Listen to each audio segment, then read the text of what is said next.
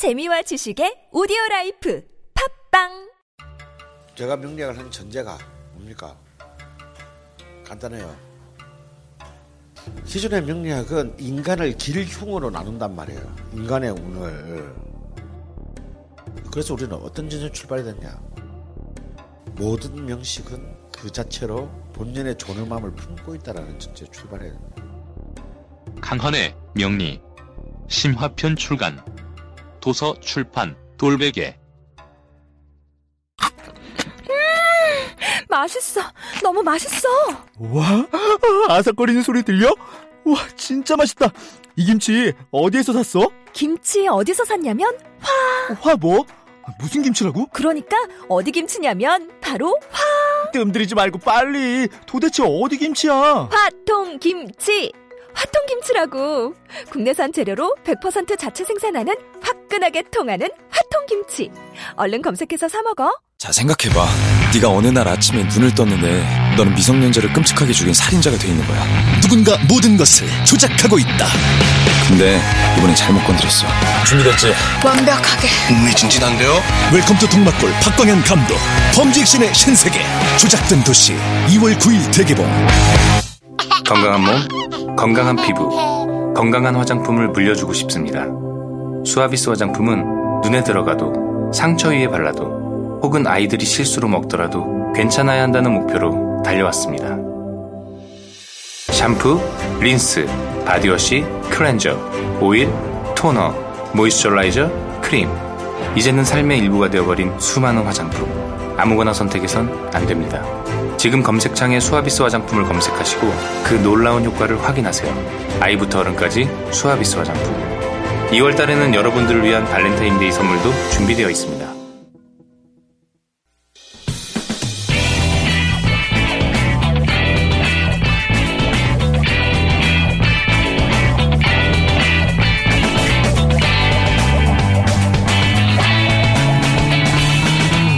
김어준의 뉴스 공장.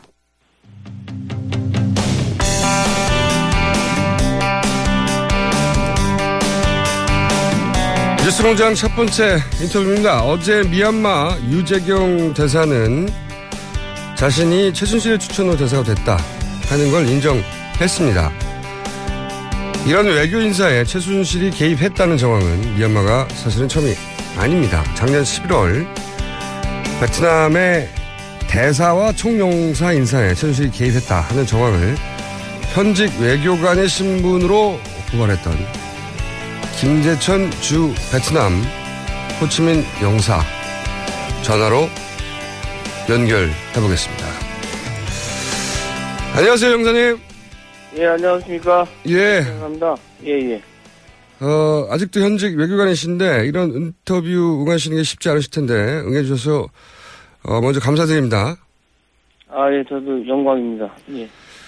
저희가 이제 사실 망설이기도 했는데 이 미얀마 유재경 대사 이 있자마자 사실 영사님이 생각나서 작년 11월 중순으로 기억하는데 어, 최순실이 베트남 대사 총영사에 인사 개입을 했고 그리고 그 개입은 순전히 최순실 일가의 이권을 위한 것이었다 이런 제보를 하셨고 그리고 JTBC와 인터뷰를 하셨는데 현직 외교관 신문을 하셨단 말이죠. 그 이후에 어떤 어려움을 겪진 않는지 어떤 언론도 보도가 없어서 우선 제가 그걸 여쭤보고 싶었어요. 오랫동안. 그 이후에 어떤 다른 어려움은 없으셨습니까? 불이익을 당하거나? 아, 제가 그 인터뷰가 나간 이후에 그 외교부에서 이제 자체 조사가 있었고요. 네. 어, 인터뷰를 하게 된 이유, 그 다음에 인터뷰한 내용에 대한 어, 그 사실관계 확인. 예. 확실관계 확인 이런 네. 것들을 좀 자료를 보내달라 그래서 네. 일차적으로 제가 자료를 보냈고 네. 그 후에 어 외교부 자체 감사반이 네 명이 네네. 와서 아하. 어, 감사를 했습니다. 근데 그, 그 감사는 저의 인터뷰에 대한 내용이라기보다는, 음. 어, 제가 따- 따로 인터뷰 외에 따로 박무환 총영사에 대해서 조사를 요청한 내용이 있습니다. 아하. 그 내용에 대해서 조사를 할겸 음. 겸사겸사 조사를 했죠. 근데 아직까지 그 조사 결과가 나와 있지 않기 때문에 음. 어, 지금 그런 상황이고요. 당장 인사상의 불이익을 당하신 건 아니군요. 어, 있을 뻔 했는데 제가 좀 여러 가지 상황을 고려해서 예. 막았습니다. 본인이, 본인이 어떻게 막으셨어요? 그거는. 위에서. 어, 제가, 네네. 제가 지- 정말로 제 공무원직을 걸고 아하. 강력하게 외교부에 아, 이의 제기를 하셨군요. 인사 조치에 대해 인사 조치를 하려고 하는 그걸 알고 예, 막았다기보다는 항의를 하셨군요. 예, 항의를 했습니다. 아하. 아, 이 정국이 끝난 다음에 어떻게 되실지 잘 모르겠습니다. 제가 이거 웃으면서 드릴 말씀이 아닌데. 네. 저희가 앞으로도 계속 그, 그런 불이익이 없도록 관심을 가지고 저희가 할 수 있는 그런 일밖에 없으니까 그 잊지 않고 계속 지켜봐 드리겠습니다. 예, 예, 감사합니다. 예, 그런 보도 이후에 예. 예. 굉장히 인상적이었고 감동적이었다는 분들이 많았거든요. 현직 외교관으로서. 예. 저희 어, 내부고화를 익명으로 하신 분들 중에 네. 사실 그 영사님의 그 인터뷰를 보고 힘을 얻었다고 하는 분들도 있었어요. 그 이후에 예, 저도 방송을 통해 들었습니다. 뉴스공장. 아, 그렇군요. 뉴스공장 같은 거, JTBC 다 챙겨보시고, 이제는 챙겨보셔야 하겠죠. 어떻게 돌아가는지 아셔, 아시려면. 저희가 1등이기 때문에 꼭 챙겨보셔야 되고요. 예, 예. 그 이후에 이제 그 유- 호치민에 있는 교민들이나 또는 뭐 일반 국민들로부터 예, 예. 여러 가지 응원의 메시지도 오지 않았을까요? 좀 그렇게 짐작이 어, 가는데. 당연히 교민들이 제가 없는 자리, 자리 없는 동안도 창구에 와서 그 화이팅 하시라고 음. 해주시고 격려를 많이 받으셨군요. 예 굉장히 힘이 많이 됐습니다. 자, 어, 저희가 이제 진짜 전화 연결한 이유를 제가, 아니, 그, 예. 이유인 질문을 좀 드리겠는데, 예. 그 유재경 미얀마 대사가 이제 최순실 추천으로 대사가 됐다. 어, 이 어제 보도가 본인의 작년 폭로하고도 바로 연결이 되는 이제 엄청난 뉴스였단 말이죠. 보셨죠? 뉴스는? 예 저도 좀 어, 계속 봐왔습니다. 네. 그런데 이제 이 속성이 작년에 제기했던 최순실 베트남 외교관 인사 개입하고 똑같은 속성의 사건인데 혹시 이 유재경 미얀마 대사하고 베트남과는 상관이 없습니까? 사실 그 저도 어 얼마 전에 얘기를 들었는데요. 어 원래 그 유재경 씨를 저 전대주 전 베트남 대사 후임으로 아, 그래요? 내려고 했었다고 하더라고요. 아하. 어 그런데 외교부에서 보니까 네. 전대주 대사도 민간인 출신에다가 베트남 수도 하노이에 근무한 적이 없는 네. 분이고 그래서 그 문제가 되는 거죠. 예. 예, 최순실 인사로. 예. 또 다시 이제 민간인 또 베트남에 관련도 없는 분을 보내려고 하니까 외교부에서 자존심이 아무래도 음. 것 같습니다. 그래서 어, 강력하게 어, 막았고 음. 그래서 미얀마 대사로 가신 것으로 제가 아. 예. 그 유재경 미얀마 대사가 베트남으로 왔을 뻔 했군요. 어, 이 예, 처음, 처음 듣는 이야기인데. 그러면, 미얀마로 간 것은 최순실의 이권 때문이다. 어, K타운 때문이다라는 걸 이제 우리가 알게 됐는데, 아니, 베트남에 인사를 하려고 했던 이유는 뭐였을까요? 베트남은 어, 미얀마보다 더 많은 그 우리 정부 외교부 산하 코이카 무상원조 사업이 있는 곳입니다. 아, 그래요? 예 예. 아하. 그 베트남이 우리나라 그 무상원조 매년 몇 천만 불씩 무상원조를 주는 최대 수혜국입니다. 아, 그렇구나. 그러니까 이곳에 그 우리 정부 코이카 무상원조 사업에 대한 아마 이권도 될 수 있고요. 네. 그 다음에 특히 삼성전자가 어 수십억 불씩 투자해 있고 베트남 전체 수출의 거의 10에서 20% 정도 차지할 정도로 베- 삼성전자가 올인하는 국가입니다. 아하. 근데 제 생각에는 아마 삼성의 투자가 많은 만큼 최순실 씨가 더 얻어먹을 게 많지 않을까 생각해서 아마 삼성 출신인 유재경 씨를 두 베트남 대사로 임명하지 않았나 하려고 하지 않았나 하는 생각을 음, 그렇군요. ODA 사업, 그 코이카가 베트남에 어, 투자하거나 한 것이 훨씬 더 많다 베트남에. 그러, 그러므로 코이카 관련해서 이제 ODA 자금이 베트남에 더 크게 굴러다니니까 예. 그 ODA 자금으로 뭘 하려고 했다면 베트남이 오히려 첫 번째 대상이 됐을 것이고 예. 어, 그런 말씀이시네요. 아 그리고 또 그 최준실 씨 조카 장승호 네, 씨 물론이죠. 아, 예, 예. 그 장승호 씨의 사업을 밀어주는 것도 어. 어. 떻게 보면 필요한 상황에서 베트남이 가장 음. 지역이다라고 생각을 했을 것으로 추측이 됩니다. 근데 그 전 인사도 문제가 됐는데 후임까지도 이렇게 문제가 되면 안 된다고 하는 외교부의 강력한 반대로 인해서 미얀마 쪽으로 바꾼 것으로 알고 계시는군요. 예, 그렇게 들었습니다. 자, 그러면 말이죠. 이 코이카 사업과 관련해 가지고 예. 코이카 이사장부터, 이사장 인사부터 문제였다 하고 하는 이제 국내의 언론 보도가 이제 나오고 있는데 예, 이 코이카 이사장 외교부에 계시니까 당연히 이게 얼마나 이례적이고 이상한지에 대한 이야기는 이렇게 논란이 되기 전부터 들, 들으셨을 것 같은데 예, 예. 이게 외교부에서 논란이 분명히 있었죠. 코이카 이사장의 그 이례적인 외교부 인사가 아닌 그 예. 코트라 출신의 인사를 인선을 작년 5월에 하면서부터 시작된 거 아니겠습니까? 예, 맞습니다. 전례가 없는 일이고요. 예. 어, 사실 타부처에 비해 외교부는 산하기관이 거의 없습니다. 예. 그 코리아 파운데이션 그 다음에 재외동포 재단 그 다음에 코이카 이 세 개밖에 없는데요. 그 외교부 출신 대사들이 코이카 이사장으로 예. 가는 것이 거의 정례화돼 있는 상황. 예. 예 없이 한 분도 예 없이 다 대사가 했더라고요. 네, 그동안은. 예, 거의 그런 상황에서 왜냐하면 우리 해외에 있는 대사관 청원 상황과 긴밀히 협조해야 되는 상황이 많기 때문에 네네. 그 사부처에서 이제 이사장이 오시게 되면 아무래도 그 통솔력이 좀 떨어지고 그런 예. 부분이 있어서 당연히 이제 외교부 본부 추, 출신 대사들이 이사장을 해왔던 거죠.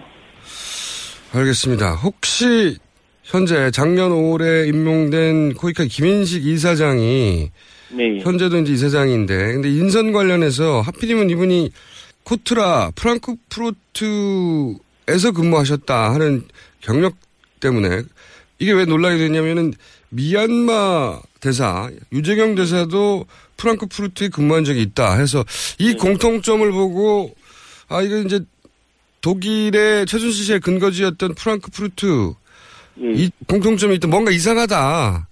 뭔가 있을 것이다. 이런 의혹 제기가 있는데 혹시 아시는 바가 있습니까? 예, 제가 그 지난주 일요일 날 네. 어, 외교부 소식이 밝은 분하고 이제 밤늦게 연락을 하다가 네네. 유재경 대사에 대한 내용을 이제 듣다 보니까 궁금한 게 많이 생겨서 제가 인터넷이나 이런 관련 자료를 제가 좀 찾아봤는데요. 네네. 아주 특이하게 그 김인식 이사장도 프랑크푸르트의 그렇죠. 네. 프라 소- 사무소장을 했고요. 네네. 어, 유재경 주베참 대사도 삼성전기의 프랑크푸르트 그 지사장을 하셨거든요. 네. 그래서 제가 이거 이상하다. 이거 프랑크푸르트 쪽에 누군가가 추천한 거 아니냐. 이런 의혹을 제가. 예, 그래서 이제 유통신망에 들어가서 아하. 그걸 보실 수 있으니까. 네. 예, 아, 보니까 2014년부터 2016년 3년간 네. 같이 근무를 했더라고요. 누구하고요? 김인식 그현 코이카 이사장. 아, 그래요? 예, 아, 유재경 예, 예. 현그 미얀마 대사와 예, 예. 김인식 코이카 예, 예. 이사장 두 분 다 이제 이 최순실의 ODA 사업 과 네. 관련이 있는 것으로 지금 의혹을 받고 있는데 이 두 분이 같이 근무했어요? 같은 기간에? 예, 예.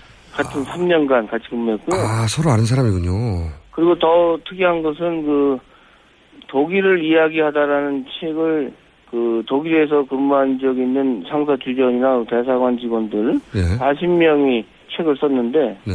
여기에도 유재경 당시 네. 그 삼성전기 유럽 법인장하고 김민식 코트라 어 여기 무역 소장이 함께 책 집필에 참여했습니다. 아, 공동 저자였고, 아, 이거 아시는 분들이 확실하네요. 네. 이분들이 공교롭게도 어 그 독일에서 근무했던 분들이 한 이제 나와 한국에 와서 만든 사단법인 한독 경제인회의 회원입니다. 두 분 다? 예, 예. 아, 이건 뭐 서로 아는 사이는 확실하네요. 예, 예. 그, 다행히 그, 그런 모임이나 이런 책도 같이 집필하면서 그, 같이 친- 자연스럽게 친분이, 형성됐을 것이라고 보시는 예, 예. 거죠. 예, 예. 거기서 어떻게 최순실과 연결됐는가만 찾아내면 되는 거네요, 그러면. 그렇죠. 결국은 저도, 어, 어느 언론에 보도해 보니까는 뭐 독일에 있는 우리 대사관에 네. 좀 협조를 받아서 뭐 비자 문제도 해결했다. 그런 네. 보도도 있었던. 걸로 봐서는. 예, 그러니까 이 한도 음. 경제인회는 당연히 우리 그 독일에 있는 우리 대사관과 긴밀한 음. 협력 관계 있고 자연스럽게 그 라인을 타고 최순실 씨가 어, 접근한 게 아닌가 이런 생각을 그런 추정도 해보신다는 거죠. 예. 예, 예. 알겠습니다. 그런데 이제 최순실 씨가 어, 네. 미얀마 대사를 본인이 추천한 것은 이해가 갑니다. 네. 어, 미얀마에서 케이타운 어, 사업할 때 이제 개입하기 위해서 그런데 이제 코이카 사장 이사장을 먼저 낙점했거든요. 예. 이 코이카에 영향을 직접 끼치려고 했던 이유는 코이카가 어떤 활동을 하는지 아시는 분의 입장에서 볼 때는 이유가 뭐라고 추정이 되십니까? 어, 사실 코이카 사업의 그 진행 과정은 해외에 나와 있는 이제 코이카 사무소장들이 이제 그 주재국으로부터 사업 어, 그 요청을 받아서 코이카 본부에서 결정합니다. 네, 특히 이제 큰 프로젝트인 경우에는 어, 당연히 네. 어, 코이카 이사장의 지도를 받아서 어, 사업 선정을 하게 되는 것이죠. 그, 그 관련돼서 업체도 선정에 당연히 이사장이 네. 의견을 내서 선정하고요. 그 제가 궁금한 것은 거기에 어떤 이권이 그렇게 있겠는가? 물론 뭐 코이카가 이권 사업을 하는 것이 아니어서 어, 이권 사업에 대해서는 자세히는 모르시겠지만 어쨌든 현지에서 그 이런 코이카가 ODA 자금으로 어떤 일을 하는지 아실 테니까 거기에 어떤 이권이 있을까 이렇게 생각해 보시면 어, 뭘까요? 이그 베트남의 이권을 말씀하시는 겁니까? 베트남이든 혹은 뭐 아프리카에도 지금 아, 아. 갔다 왔으니까 아프리카 보통의 경우에 외국 정부에서는 어떤 것을 자기들이 무상으로 거의 네. 공짜로 한국 정부로부터 지원받을 수 있을까라고 하는 그 아이디어가 특별히 많지 않습니다. 음, 그래서 그러한 아이디어를 이제 해외에 나가 있는 코이카 사무소나 네, 해외에서 좀 활동하고 있는 우리 기업들이 네, 그런 아이디어를 제공합니다. 네, 네, 예를 들어서 관심 있는 우리 기업들이나 네, 그 통해서 거꾸로 그 나라 네, 예, 해당 기관에다가 이렇게 자료를 줘서 이렇게 만들어서 네. 이렇게 제출하도록 하는 것이죠. 그 과정에서 어, 내용을 잘 알고 있기 때문에 어, 추후에 이제 어떤 사업 선 업체 선정 네. 등 입찰을 할 경우에는 아무래도 내용을 모르는 것보다는 이미 처음부터 좀 내부적으로 진행했던 업체들이 더 유리한 입장에 서 있는 거죠. 아, 현지의 사업을 아예 기획하고 설계해 주는데 네. 이미 이쪽에서 사업을 설계하고 기획했기 때문에 그 사업이 진행될 때 정확하게 그 내용을 알고 그 이권에 개입할 수 있는 가능성이 대단히 높아진다. 그렇죠. 물론 모든 경우에 다 그런 건 아니고요. 네네. 어, 일부의, 제가 듣기에 일부의 경우에는, 왜냐면 저희 입장에서는 빨리 빨리 외국에다가 무상원조를 줘야 되는데, 네, 그러라고 있는 기관이니까. 네. 예, 그- 근데 그 사업 실적도 필요한데, 외국에서는 그게 신청이 안 들어오니까 오히려 답답한 면도 있고요. 아, 그래서 오히려 나서 가지고 이렇게 이렇게 예. 하세요. 예, 물론 무상 원조를 하려고 한 거지만 여기를 네. 사업 기회로 바라보게 되면 거기에 사업 기회가 충분히 있을 수 있다 이런 거네요. 그 공짜로 준다고 하니까 외국 이 정부 기관 입장에서는 그 받아들인 거죠. 우리, 우리가 주고 싶은 거를 주는 식으로 예를 들어서, 어, 그쪽에서는 필요도 하지 않는데 저희가 이걸 주겠다라는 식으로 밀어붙여서 하는 경우도 간혹 있는 것으로 제가 들었습니다. 그렇군요. 예를 들어서 한 가지만 더 구체적으로 여쭤볼게요. 아프리카의 푸드 트럭을 어, 지원하겠다. 이게 최순실 씨의 이제 미르 재단이 세운 네. 어, 코이카 관련 사업이에요. 아프리카 푸드 예, 예. 트럭. 예, 예. 이게 외교부에 계신 분으로서 이게 의미가 있는 소위 코이카 사업입니까? 그 제가 좀 전에 말씀드린 바와 같이 그 외국에서 원하는 것을 이제 주는 형식이 아니고 아, 우리가 사업을 통해서 어떤 어느 업체들이 아이디어를 내서 돈을 벌 위한 목적이 만약에 불순한 의도가 들어있다면 그것은 완전한 블랙 코미디인 것이죠.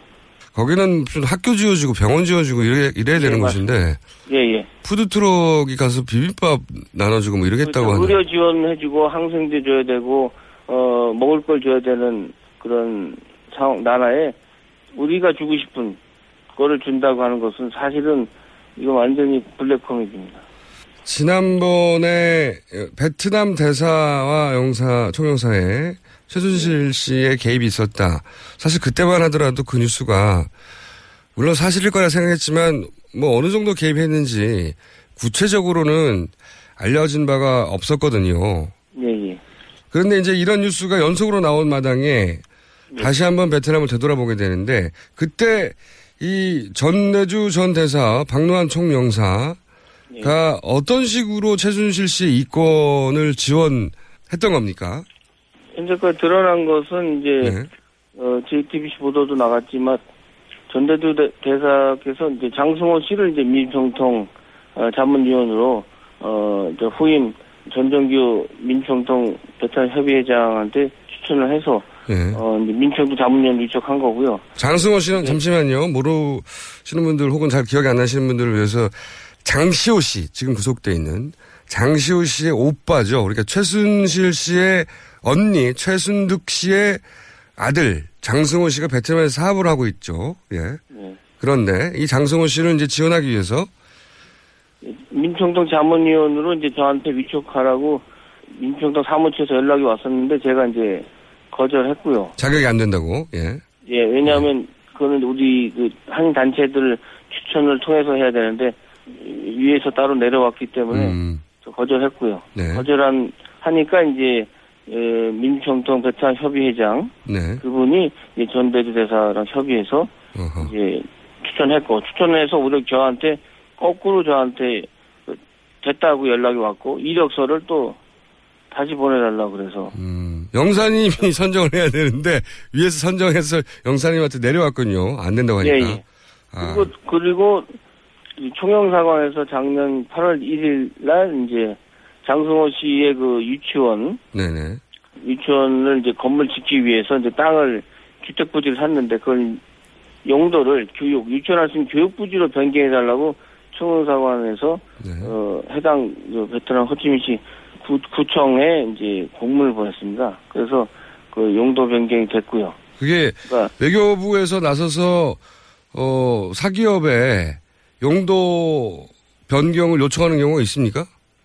없죠. 그것은 음. 이제 그 당연히 없죠. 기업들이 예, 해야 되는 일이고 이제 변호사나 예. 컨설팅 회사를 통해서 추진해야 되는 것이지 그것까지 제 공간이 하지 않고 저한테도 사실은 정성호 씨가 와서 도와달라고 했는데 저는 거절했습니다. 음, 말이 안 되니까. 아니고 예. 아니 뭐 당신 땅 문제를 왜 나라가 나서가지고 해- 해결해 줘야 되냐? 당연한 예, 예. 거절인데 그게 영사님은 거절했지만 어쨌든 결국 이제 박노한 총사 결재를 받고 이제 다른 영사가 이제 다른 영사가 예, 송부를 했습니다. 예.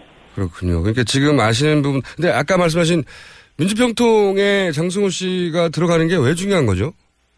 아, 민주평통 자문위원들은 이제 호치민에 한, 한 50여 명 계신데요. 네. 각 분야에서 이제 성공하신 분들, 자리 잡- 잡으신 분들이 있습니다. 그래서 장성호 씨가 사업을 위해서도 그런 인맥이나 관계가 좀 아, 필요했고요. 역시 사업을 위해서. 대통령으로부터 위촉장을 받는 거기 때문에 총리사관에 오면 당연히 총리사관에 좀 더 신경 을 쓰고 음. 자신의 사업에 이좀 도움을 받고 애로사항을 해결할 수 있지 않을까.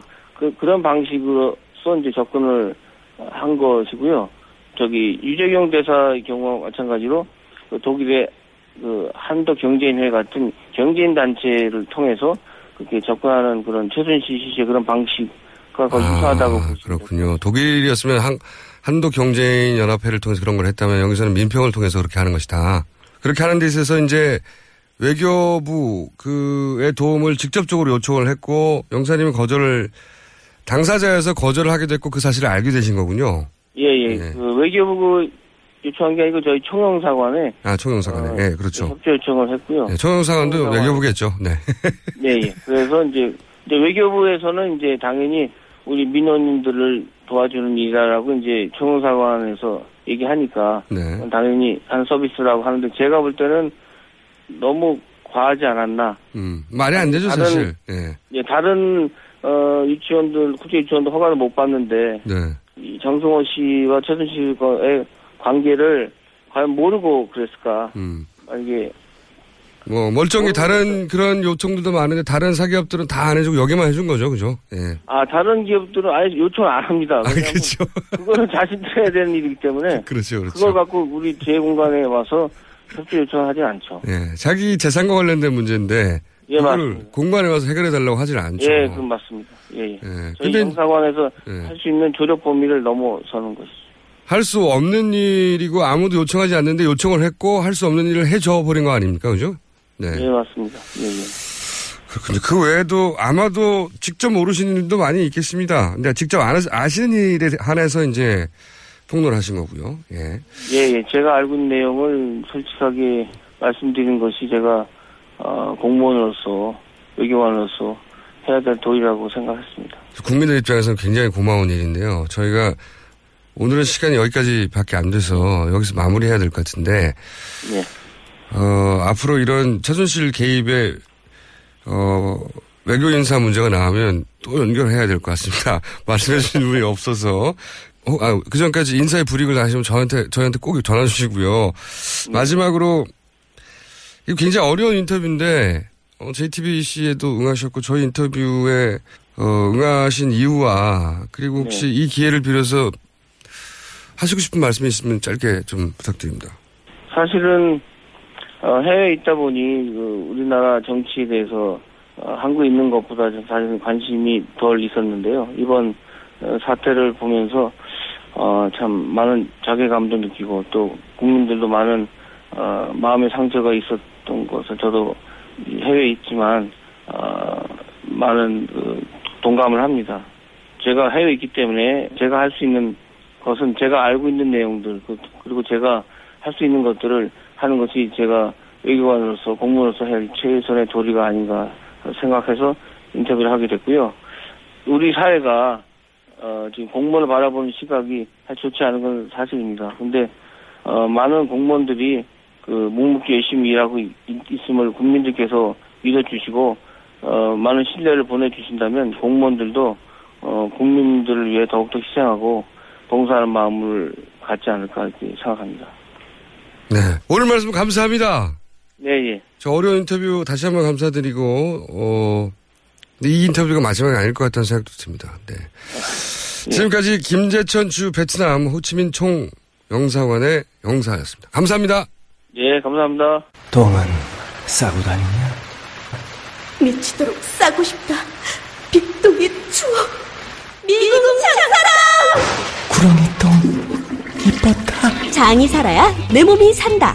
혈중 콜레스테롤 개선과 배변 활동에 도움을 주는 건강 기능 식품입니다. 빅동의 추억. 미궁 장사랑. 지금 검색창에 미궁 장사랑을 검색하세요.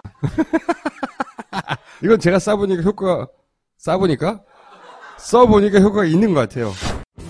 미 항공우주국 나사에서 우주인들의 비상식량으로 쓴다는 남미 최고의 완전식품 마카 플러스 한국에서 가장 비싸고 귀한 식품이라는 산삼 플러스. 거기에 한국인이 좋아하는 녹용까지 녹용까지.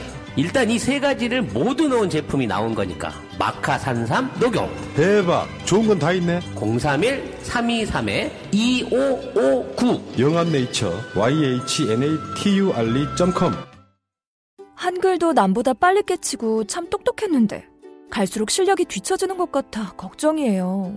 혹시 초등학교 교과서 본 적 있어요? 어려운 어휘가 너무 많아요.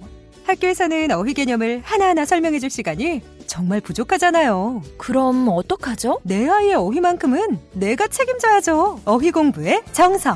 초등어휘 3천, 초등어휘 5천. 검색창에 초등어휘 3천을 쳐보세요.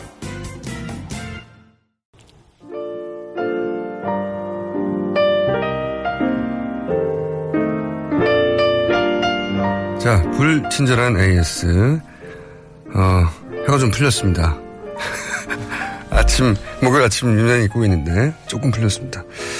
문자들이 많이 왔는데 특히 버스 관련 문자가 정말 요즘 많습니다. 기사님 직접 보내기도 하고 탔더니 기사님이 틀고 있다는 얘기도 있고 650분 버스 오늘도 차 번호 나왔어요. 688 6880 650번 버스 운전하신 기사분 감사합니다. 그리고 서울 3220번 버스 노선의 이금재 기사님이 직접 오시는 것 같아요. 왜냐하면 뉴스 공장 볼륨을 높여서 듣다가 승객이라고 표현했어요. 승객 민원까지 발생하였으나 저는 계속 틉니다. 기사님 화이팅. 네. 관련하여 버스에서 많이 들 뿐만 아니라 최근에 이 청취율 조사가 나왔나 봐요. 1월 달에. 저는 아직 보지는 못했는데 어, 아침 시사 방송 1위를 했다고. 네. 그래서 저는 뭐 그건 너무 당연한 거 아닌가. 그것이 무엇이 뉴스, 뉴스 란 말인가. 참. 전체 1위를 했습니다. 모르겠습니다만은. 네. 아침, 아침에는 이미 손석희 선생이 없잖아요. 아침에. 경쟁이 안 되는 거예요. 저녁으로 저희가 옮겨야 되나. 8시에 라디오를 할까요? 네. 어, 당연한 뉴스가 있었습니다. 최근에. 여기까지 하겠습니다.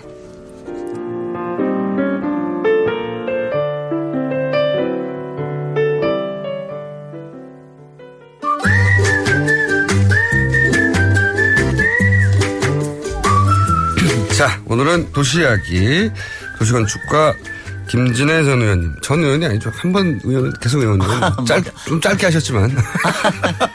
잘 모르시겠지만, 보궐선거에 들어가셔가지고. 그랬나요? 보궐선거에 들어간 건 아닙니다. 아, 아니군요. 비례대표 아, 승계했던 비례대표에서. 겁니다. 비례대표를 승계하셨죠. 네. 중간에. 네.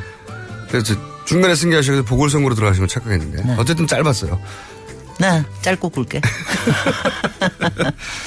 자, 하지만 훨씬 오랜 세월 동안 대한민국을 대표하는 대- 도시건축가로 활동해 오신 김진애 건 뭐라고 제가 의원님 말고 아니, 저는, 그러니까. 선생님이라고 아니, 할까요? 그러니까, 아예, 그냥 뭐, 그냥, 여, 여태까지 대로 하십시다. 그냥 맨날 얼버무립시다. 그게 좋습니다. 누님 나오셨습니다. 누님만 빼고. 네. 형님 나오셨습니다. 자, 어, 아, 일단, 일단 이것부터. 네. 저기, 김어준 공장장께서 관심 없어 하는데 왜 자꾸 얘기하냐 그러지만, 네. 이거는, 어, 제가 공약을 했던 아, 거니까, 도깨비, 2주 도깨비. 전에 네, 도깨비. 제가 도깨비 퀴즈를 하나 냈죠. 네. 그 드라마 도깨비에서 도깨비 집으로 나오는 게 운영국 양관인데, 네네. 그 중에서 유일하게 운영국 양관이 실제 모습이 나오는 장면이 하나가 있다라고 음. 제가 얘기해서 나머지는 다 세트해서 했는데 그래서 그거를 그동안 저한테는 굉장히 많이 SNS로 왔어요. 이미 정답들을 많이 했는데 제가 오늘 정답을 밝힌다고 하고 아침에 트위터하고 페이북에다 올리고 왔는데요. 네. 바로 2화에 14분경에 나오는 겁니다. 여기서 이제 2화에 14분. 아니 이렇게 이렇게 해야지 과학적으로 해야지. 네, 그래서 2화에 가슴에서 14분. 가슴에서 이제 칼을 뽑으려고 불에 칼을 뽑으려고 고통스러워하는 그 장면인데요. 불에 아, 그 가슴에서 푸, 가슴에 칼을 꽂고 다니는 거예요? 그게 이거 이거 설명하지 맙시다. 우리 네. 우리 저 김어준만 빼놓고 도깨비 얘기합시다. 네. 어쨌든 가슴에서 칼을 뽑는데. 아 그거 그 근데 그 아니 그 제가 그 장면이 굉장히 인상적이었던 게 굉장히 그 운명적인 장면이었어요. 그게. 네, 그런데. 그래, 그런데 이제 그, 그 제가 제가 알았던 자, 저그 장면이 나오는 거예요. 아, 그래서 건물? 어, 저기인데? 어, 어 오. 저기인데 그래서 제가 그거라고 찍었는데 사실 제가 2주 전에 얘기할 때는 정확하게 확 신을 못하고 했습니다. 그래서 네. 어저께 우리 막내 작가 김영모 작가가 확인을 해줬습니다. 맞다고. 거기 제작사에 에 전화를 걸어서 확인하니까 네. 도깨비에서 유일하게 운영국 양관에서 실제 촬영한 게 바로 그 장면이라고. 아, 그래서 맞다고? 아. 야, 제가 눈이, 눈이 꽤 밝죠? 네. 어, 아니, 그래서 뭐 기분 좋았습니다. 전문. 아, 아, 저, 아니, 그러니까 뭐 한 번 본 장면이 그래서 그거를 저 상관없습니다. 여- 여러분 퀴즈 맞히신 분들은 많지만 네. 근데 그거를 알고 보시면은 훨씬 더 좀 근사해지죠. 음. 도시건축- 좀 빼고. 도시건축가로서 최근에 굉장히 인기가 있는 드라마, 네. 화제가 되고 있는 드라마에 도시건축가로서 언급할 장면이 딱 나와서. 네. 예. 아 그리고 한 가지 더 얘기하면은 우리가 지금 있는 이 교통방송 건물에서 예. 또 촬영을 했대요. 그래요? 이거는 밑에 수위님들한테 얘기 들었는데 네. 거기서 은탁이가 나중에 라디오 피드로 나오거든요. 예. 그래서 거기에서 나온 장면을 다 여기서 찍었대요. 아, TBS에서? 어, TV에서 찍었대요. 옥상에서도 찍고 뭐 광장에서 왜 찍고 TV, 했다 그러더라고요. 하고 많은 라디오 방송국 중에 TBS에 제가 있기 때문인가요? 아, 글쎄. 뭐 그거 저기 하고 여기 TBS에서 임대를 좀, 좀 많이 해주고 하는 거 거 아닌가 뭐 이런 생각을 했습니다. 그래서 여기도 구경하러 오십시오. 그래서 저기 몰랐네요. 네. 자, 오늘의 그러면 도시 이야기 주제는 뭔가요? 오늘은 사실 지난번에 김호준 대신 양지열 변호사님 이 네, 하셨을 네. 때 주택 임대차 보호법의 그 전월세 어 그걸 전월세? 가지고 했거든요. 네. 마침 없으셔서 제도 얘기를 했는데 제도, 네. 그렇게 제도 정책 얘기를 하고 나니까 왜 주택만 하냐 상가 임대차 보호도 한번 얘기를 해달라. 네, 네. 그래서 오늘 이제 그 얘기를 좀 상가 하는데 임대차 보호. 사실 이제 네. 딱 요맘때면은 사실은 이 전세 뭐 월세 올리고 하는 게 이제 굉장히 좀 힘들 텐데 네. 상가임대차 보호법에 대해서 얘기하기 전에 사실 여러분들이 요새 가장 많이 들으시는 단어 중에 하나가 gentrification이라는 용어일 거예요. 아. 많이 나오는데 무슨 뜻인지 정확하게 모르는? 경우가 아니 저는 아는데 네. 그 단어가 발음도 쉽지 않고 네. 그리고 익숙해지지 않는 단어예요. 글쎄요. 근데 네. 그, 근데 그 단어를 왜 그렇게 쓰는지를 제가 잘 모르겠는데 솔직히는. 저도 그꼭 저도 설명을 표현- 하면서 네. 설명을 하, 설명을 하면서도 위다. 그리고 단어가 조금 다르겠어요. 원래 미국에서 쓰였던 거. 그러니까 영국에서 출발했죠. 유- 영국하고 미국에서 네. 주로 얘기하던 건데 gentrification이 뭐냐면은 gentry가 그러니까. 양, 양반, 신사, 네. 뭐 상류층 이런 개념이거든요. 네. 그러니까 도심이 자꾸 낙후를 하는데 그 낙후한 데다가 이른바 신사 계급들을 거기다 집어넣어서 돈 네. 있는 계급을 집어넣어서 이제 이른바 리모델링도 하고 네. 재건축도 하고 제 뭐 이렇게 하는 거예요. 예. 그래서 그게 사실 영국에서도 굉장히 뭐 커벤, 커벤트 가든 주변에 네. 그리고 뉴욕에서는 가령 소호나 네. 브루클린이나 뭐 이런 데서 이제 많이 쓰이고 그랬던 건데 음. 그게 우리나라에서는 쭉 안 쓰이다. 우리나라는 사실 그동안 재개발하면서 맨날 했던 짓인데 네. 안 쓰이다가 최근에 그러니까 동네들이 뜨면서 이번에 이제 상업 시설에 대해서 뭐 합니다. 상가에 대해서. 어디를 생각하시면 되냐면 우리나라에서는 홍대 부근이나 네, 홍대 부근에서 장사 잘해가지고 잘 올려놨더니 젠트리피케이션이 돼가지고 이 사람들은 임대료가 오르니까 더 이상 견디지를 못하고 주변에 뭐 합정동으로 갔다가 또 뭐 연남동으로 갔다가 이렇게 되는 거죠. 그러니까 이제 초, 초반에는 그 지역에 임대 그 의료가 싸고 뭐 상수동이라든가 홍대 인근이라든가 뭐. 발전소 부근 임대료가 싸고 해서 이제 예술가들이 들어가죠. 주로 처음에는 임대료가 싸니까 그 젊은 예술가들이 들어가서 그, 그 지역 분위기를 띄웁니다. 그죠? 띄우고 아 그러면 분위기가 이제 임대료는 싸지만 독특한 분위기가 형성되고 그럼 네. 젊은 사람들이 자꾸 찾게 되고 찾게 네. 되고 상권이 형성되고 네.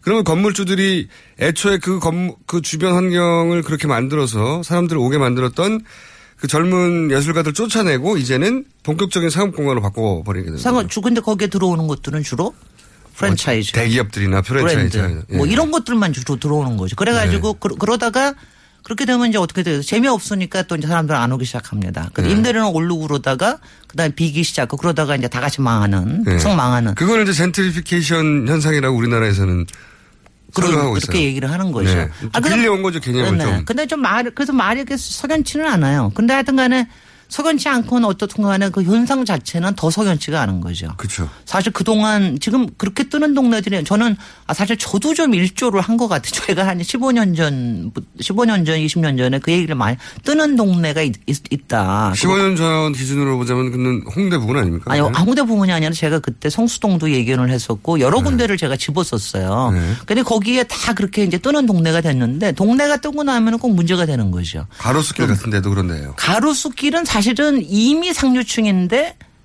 그 어, 중에서도 약간. 그 중에서도 그런데 이제 네. 가로수길이 삼청동, 삼청동. 가로수 삼청동길 먼저 네. 얘기하면 그 다음에 이태원에서도 경리단길. 경리단길. 예, 이태원 맞습니다. 경리 옛날에 경리단길 하나도 안 쳐주던 데거든요. 거기 듬성듬성 좀 특이한 가게들이 듬성듬성 있었죠. 조금 조금 있었던데 네. 지금은 이제 꽉 차고 임대료 엄청나게 올라가고 뭐 이런 그런데 엄청나게 많아요. 사실 인사동에서 안 되니까 북촌으로 갔다가 북촌에서 안 되니까 삼청동 갔다가 그 다음에 지금 어디로 갈지 몰라가지고 뭐 이러는 이러는 이러는 데 굉장히 많습니다. 네. 그리고 최근에는 서촌 같은데 네. 옛날에는 이제 북촌 끝나고 나니까 이제 서촌으로 가서 서촌에 지금 이제 임대 문제가 굉장히 심각하죠. 네. 그래서 이제 이거를 어떻게 해야 되냐. 사실은 가만히 있다가는 집주인까지 다 같이 망하는 건데. 그러니까 그 동네에 붐업을 일으키고 젊은 층이나 혹은 사람들을 끌어들였던 예술가나 문화인들이 만든, 만들어낸 어떤, 어, 혜택, 이익을 그 건물주가 완전히 사유화하는 거죠, 자기만. 네. 그러면서 이게 마- 만들어진 문제잖아요. 그런데 참 그렇게 그러니까 이게 우리가 아주 저 이상적으로는 예. 야 내가 핀란드에 옛날에 10년 전에 갔는데 그 맛집이 10년, 10년 후에 가는데 그대로 있어. 네. 스페인에 가면 그, 그렇게, 그래. 일본에는 더구나 특이하잖아. 뭐 한 몇십 년 전에 있던 게 바로 그 자리에 그대로 있는. 그 100년 단위로 있잖아요, 거기. 100년 단위로. 맞아요. 네. 그, 그런 거로 바꿔야 되는 거 아니냐. 근데 이 문제가 이제 심각해진 게 사실 아까 가로수길에서 얘기한 이른바 리쌍 건물의 네. 우장장창이라고 사건으로, 하는. 네네. 예. 거기서 이제 굉장히 많이 뭐 다툼이 있었던 거 여러분들 너무 잘 아실 겁니다. 네. 그래서 사실 젠트리피케이션 이슈에 대한 게 시민적인 관심들이 굉장히 높아졌어요. 네. 근데 이제 이거를 그럼 어떻게 해야 되느냐. 네. 그래서 사실은 지자체에서는 굉장히 고민들을 해요. 지자체라고 할 때 이럴 때 서울시 단위보다도 구청 단위. 구청 단위에서. 예. 왜냐하면 이제 요거를 하는 거는 작은 가게와 작은 어, 집주인 단위로 이루어지는 거 아니에요. 네, 그래서 네. 이제 거기서 이른바 상생 협약 같은 걸 많이 맺습니다. 네. 그래서 이제 다 같이 뭐 가령 5년 동안 앞으로 올리지 말자. 네. 그리고 이거를 뭐 저 올리더라도 어떻게 하자. 뭐 이런 식으로 상생 협약을 맺- 맺어가지고 하는 데가 꽤 있어요. 근데 법적인 강제력이 없잖아요, 그런 거. 그건 그럼요. 그러니까 네. 바로 지금 이제 문제가 되는 게 이거를 지자체에서 하는 그 건축주 건축주와 집주인이 하는 거에 맡겨둘 수는 없다. 이걸 갖다 권유 법제화를 정도죠. 권유 정도. 예. 그래서 이번에 리쌍 건물 우장장창 사건이 일어나고 난 다음에 이게 상가 임대차 보호법에 대한 지금 개정안들이 엄청나게 많이 나왔어요. 네. 근데 그 중에서도 뭐 제가 우리 우리 저기 뭐야 걸레 의원님 걸레 의원님이라고 그러시나요? 뭐 저기 하시- 하시는 의원님 박주민 의원님이 네. 어 제안하신 박주민 의원님은 거지라고. 거지. 의원. 예, 제가 걸레가 죄송합니다. 아니고. 걸레가 아니고 죄송합니다. 걸레는 굉장히 나쁜 의미고요. 그 거지 의원님. 제가 박주민 의원한테 연락해야 되겠네요. 아, 아, 저, 저, 도시건축가 김진, 자성합니다. 김진애 네. 선생님이 걸레라고 불렀다고. 네. 예. 그래서 거지입니다. 거지. 거지 의원님이 정말 왜 거지라고 불리는지 모르시는 분들 있을 테니까. 네, 그이 아, 또 반짝반짝 하십니다. 네, 왜 거지라고 불리냐면 아, 이분이 이제 시위 현장이나 이런 데를 많이 가다 보니까 네. 아무 데서나 자고 막. 풍찬 노숙을 하시죠. 국회의원인지 몰라요, 다들. 쭈그려 앉아서 막 자고 있고. 네. 그 다음에 그 예를 들어서 장례식장 가가지고나 네. 아니면 여러 현장에 가서 그냥 테이블 위에 너무 피곤하니까 네. 몸이 네. 노숙인인가? 국회의원이 아닌 그런 사진이 엄청 많이 찍혀가지고. 글쎄 예. 말이죠. 근데 거지갑이라고. 박주민 의원님 저도 4대강 진실 밝히러 다닐 때 주로 비닐 비닐 저기 이거 씌고 다니고 맨날 비 맞고 다니고 맨날 이제 하천이라서. 그렇다고 치죠. 이분은 저는 도시에서. 도시에 저도 자연에서 했습니다. 그건 자연 환경에서. 여하튼 박주민 예. 의원님이 굉장히 여러 가지 좋은 저기 법 법안들을 많이 제안을 하셨는데 법안 제출왕이에요 또. 저- 그럼요. 예. 그 이번에 그 마음 상무라고 마음 놓고 저기 가게 할 수 있는 뭐 권리를 위한 상인들의 모임 뭐 네. 여기 하고 같이 해가지고 어 제안을 했어요. 근데 이게 될지 안 될지 잘 모르겠어요. 사실 이번 2월 국회에 굉장히 중요한 것들이 그 핵심 내용이 뭡니까 개정안에? 아 그러니까 한번 한마디로 얘기하면은 예. 10년 정도는 보장하게 해달라. 10년 정도. 그 다음에 권리금을 어느 때는 좀 받게 좀 해달라. 네. 그 다음에 그러니까 이거, 이건 그- 근본적으로 상인들이 계속 장사를 하고 싶으면 계속 장사를 할 수 있게 해달라고 하는 겁니다. 음. 그러니까 근본적으로. 건물주 중심이 아니라 상인 중심으로 상인 약간, 중심으로. 약간 그러니까, 바꾸자. 그러니까 그 이게 일본에는 왜 그런 게 가능한가 보면은 일본에도 그 차가 차주법이라는 게 있어요. 일본에는 훨씬 길어요. 어, 네, 네. 차가법, 네. 치- 차지 차가법이라는 거에서 땅을 빌리든 집을 빌리든 간에 이거에 대해서 하여튼 거기서 고- 장사하는 사람이 사실 장사하는 사람이 애국자 아니에요. 저 솔직히. 네. 그리고 우리가 지금 먹으러 다니는 돈들도 사실 강남이나 이런 데 가서 먹으면 다 같이 그, 그 스- 자릿세 때문에 다 내는 돈들이 너무 많지 않습니까? 이거 이거 다 맞아요. 같이 망하거든요. 그래서 그런 모델로 바뀌어야 된다. 그래서 일본은 이번 30년이라고 그러던가요? 30년까지는 최대 아니 그러니까 거의 30년까지는 최대한으로 할 수 있게 해주고요. 네. 그러고 난 다음에 또 그러니까 거기는 근본적으로 연도라는 걸 보장 얘기를 안 합니다. 네. 그러니까 임저 임차를 하고 있는 사람이 하고 싶으면은 계속해서 할 수 있게. 그게 그러니까 이제 우리나라 기준으로 생각하면 무슨 소리냐. 건물주가 그러면 네. 그 저기 입주한 사- 입주한 그 뭐라고 불러야 되죠? 갑자기 생각이 안 나요. 단어가요. 임차인. 아, 임차인. 음, 임차인이 원하면 계속 이렇게 만들어줘. 우리는 건물주 못 먹고 사냐 이렇게 얘기할 수 글쎄요. 있는데 응. 그렇게 오랫동안 보장해 주는 대신에 서로가 정해진 약속을 안 지키면 바로 쫓아낼 수가 있어요. 네. 네. 그러니까 이번 2월 달에 아까 주택임대차 보호에 보호에서 그 계약갱신권이 있어요. 전월세 상한제. 요거 하나 걸려 있고. 네. 그리고 상가임대차 보호도 걸려 있습니다.